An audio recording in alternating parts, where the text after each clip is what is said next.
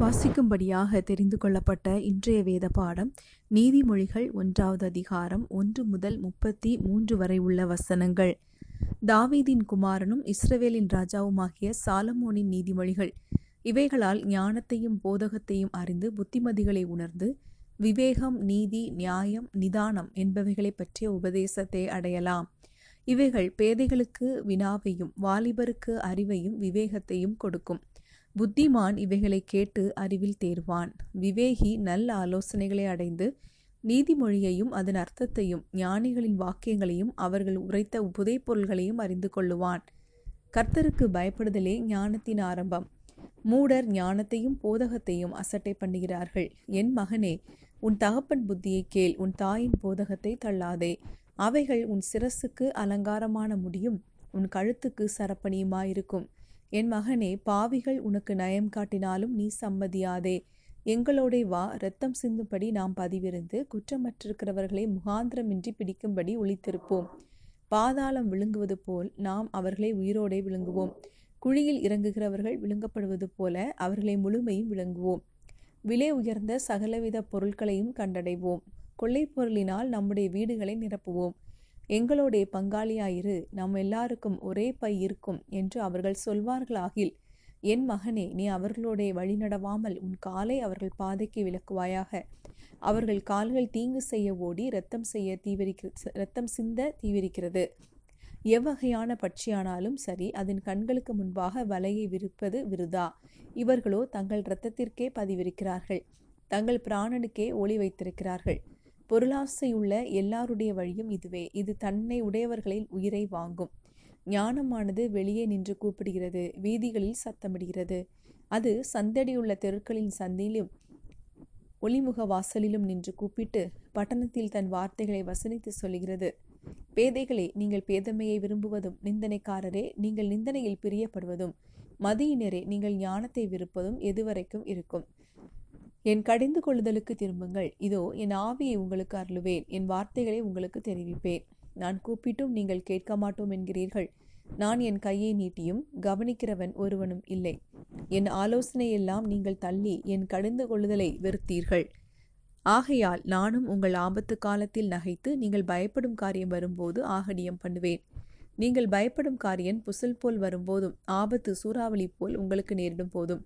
நெருக்கமும் இடுக்கணும் உங்கள் மேல் வரும்போதும் ஆகடியம் பண்ணுவேன். அப்பொழுது அவர்கள் என்னை நோக்கி கூப்பிடுவார்கள் நான் மறு உத்தரவு கொடுக்க மாட்டேன்.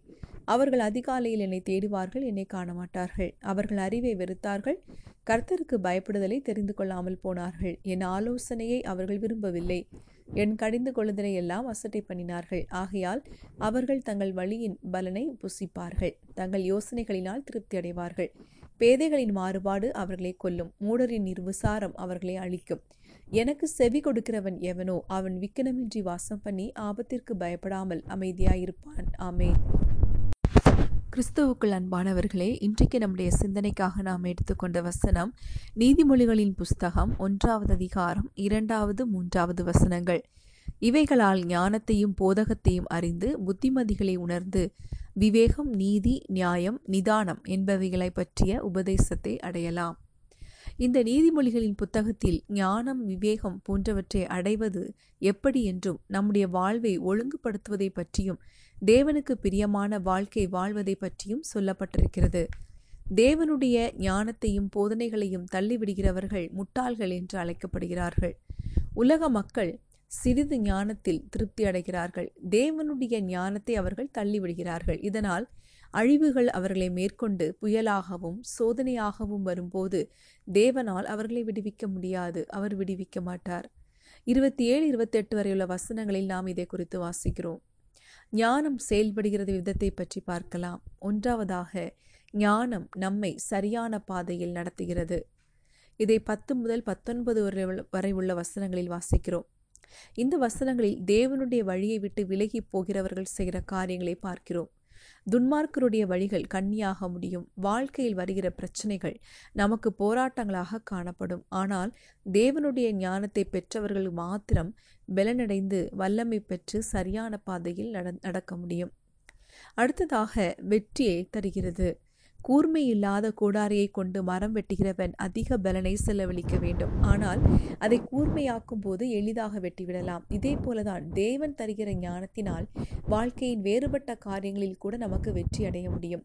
பிரசங்கி பத்தாவது அதிகாரம் பத்தாவது வசனத்தில் இருப்பு ஆயுதம் மழுங்கலாயிருக்க அதை ஒருவன் தீட்டாமல் போனால் அதிக பலத்தை பிரயோகம் பண்ண வேண்டியதாகும். ஆகையால் ஒரு காரியத்தை செவ்வையாய் செய்வதற்கு ஞானமே பிரதானம் என்று பார்க்கிறோம். அடுத்ததாக இந்த ஞானம் நம் ஞானத்தினால் அழிவிலிருந்து தப்பிக்கொள்ள முடியும். நீதிமொழிகள் இருபத்தி ஒன்று இருபத்தி மூன்றாவது வசனத்தில் தன் வாயையும் தன் நாவையும் காக்கிறவன் தன் ஆத்துமாவை இடுக்கண்களுக்கு விலக்கி காக்கிறான். என்று பார்க்கிறோம். எனவே ஞானத்தோடு நாவை கட்டுப்படுத்தும் போது அழிவிலிருந்து பிரச்சனைகளிலிருந்து நமக்கு தப்பிக்கொள்ள முடியும். அடுத்ததாக நான்காவதாக நீடிய ஆயுளை நமக்கு தருகிறது. நீதிமொழிகள் மூன்றாவது அதிகாரம் ஒன்றாவது இரண்டாவது வசனங்களில் என் மகனே என் போதகத்தை மறவாதே. உன் இருதயம் என் கட்டளைகளை காக்க கடவது. அவைகள் உனக்கு நீடிய நாட்களையும் தீர்க்காயுசையும் சமாதானத்தையும் பெருக பண்ணும் என்று பார்க்கிறோம். எனவே தேவனுக்கு பிரியமான வாழ்க்கை தீர்க்காயுசை தருகிறது. அடுத்ததாக இது நம்மை பாதுகாக்கிறது.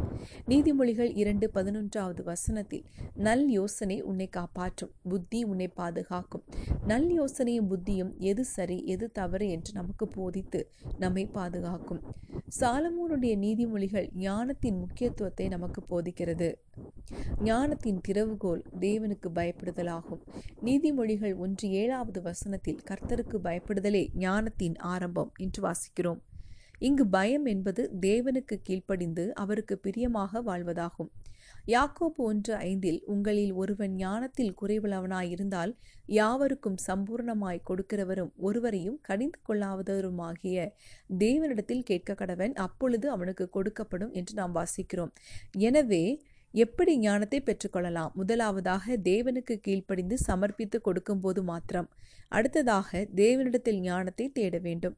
நீதிமொழிகள் இரண்டு நான்கில் அதை வெள்ளியைப் போல நாடி புதையல்களை தேடுகிறது போல தேடுவாயாகில் தேவன் ஞானத்தின் உறைவிடமாயிருக்கிறார் அவர் ஞானம் தருவார் நீதிமொழிகள் இரண்டு ஆறாவது வசனத்தில் கர்த்தர் ஞானத்தை தருகிறார் அவர் வாயினின்று அறிவும் புத்தியும் வரும் என்று நாம் வாசிக்கிறோம். இந்த துன்மார்க்கமான பூமியில் நமக்கு தேவனுடைய ஞானம் மிகவும் அவசியமாகும். எனவே நம்முடைய ஞானத்தில் நாம் செயல்படாமல் தேவனிடத்திற்கு நம்மை சமர்ப்பித்து கொடுப்போம். நம் வாழ்வில் ஒவ்வொரு நிலையிலும் அவருடைய ஆலோசனையை நாம் பெற்றுக்கொள்வோம். ஆண்டவர் நம்மை ஆசீர்வதிப்பாராக. நாம் ஜெபிக்கலாம். எங்கள் அன்பின் பரலோக தகப்பனே நீர் ஞானத்தை தருகிறீர். நீர் ஞானத்தின் உறைவிடமாக இருக்கிறீர். இந்த உலகத்தில் எங்களுக்கு வாழ்வதற்கு உம்முடைய ஞானம் எங்களுக்கு வேணும்.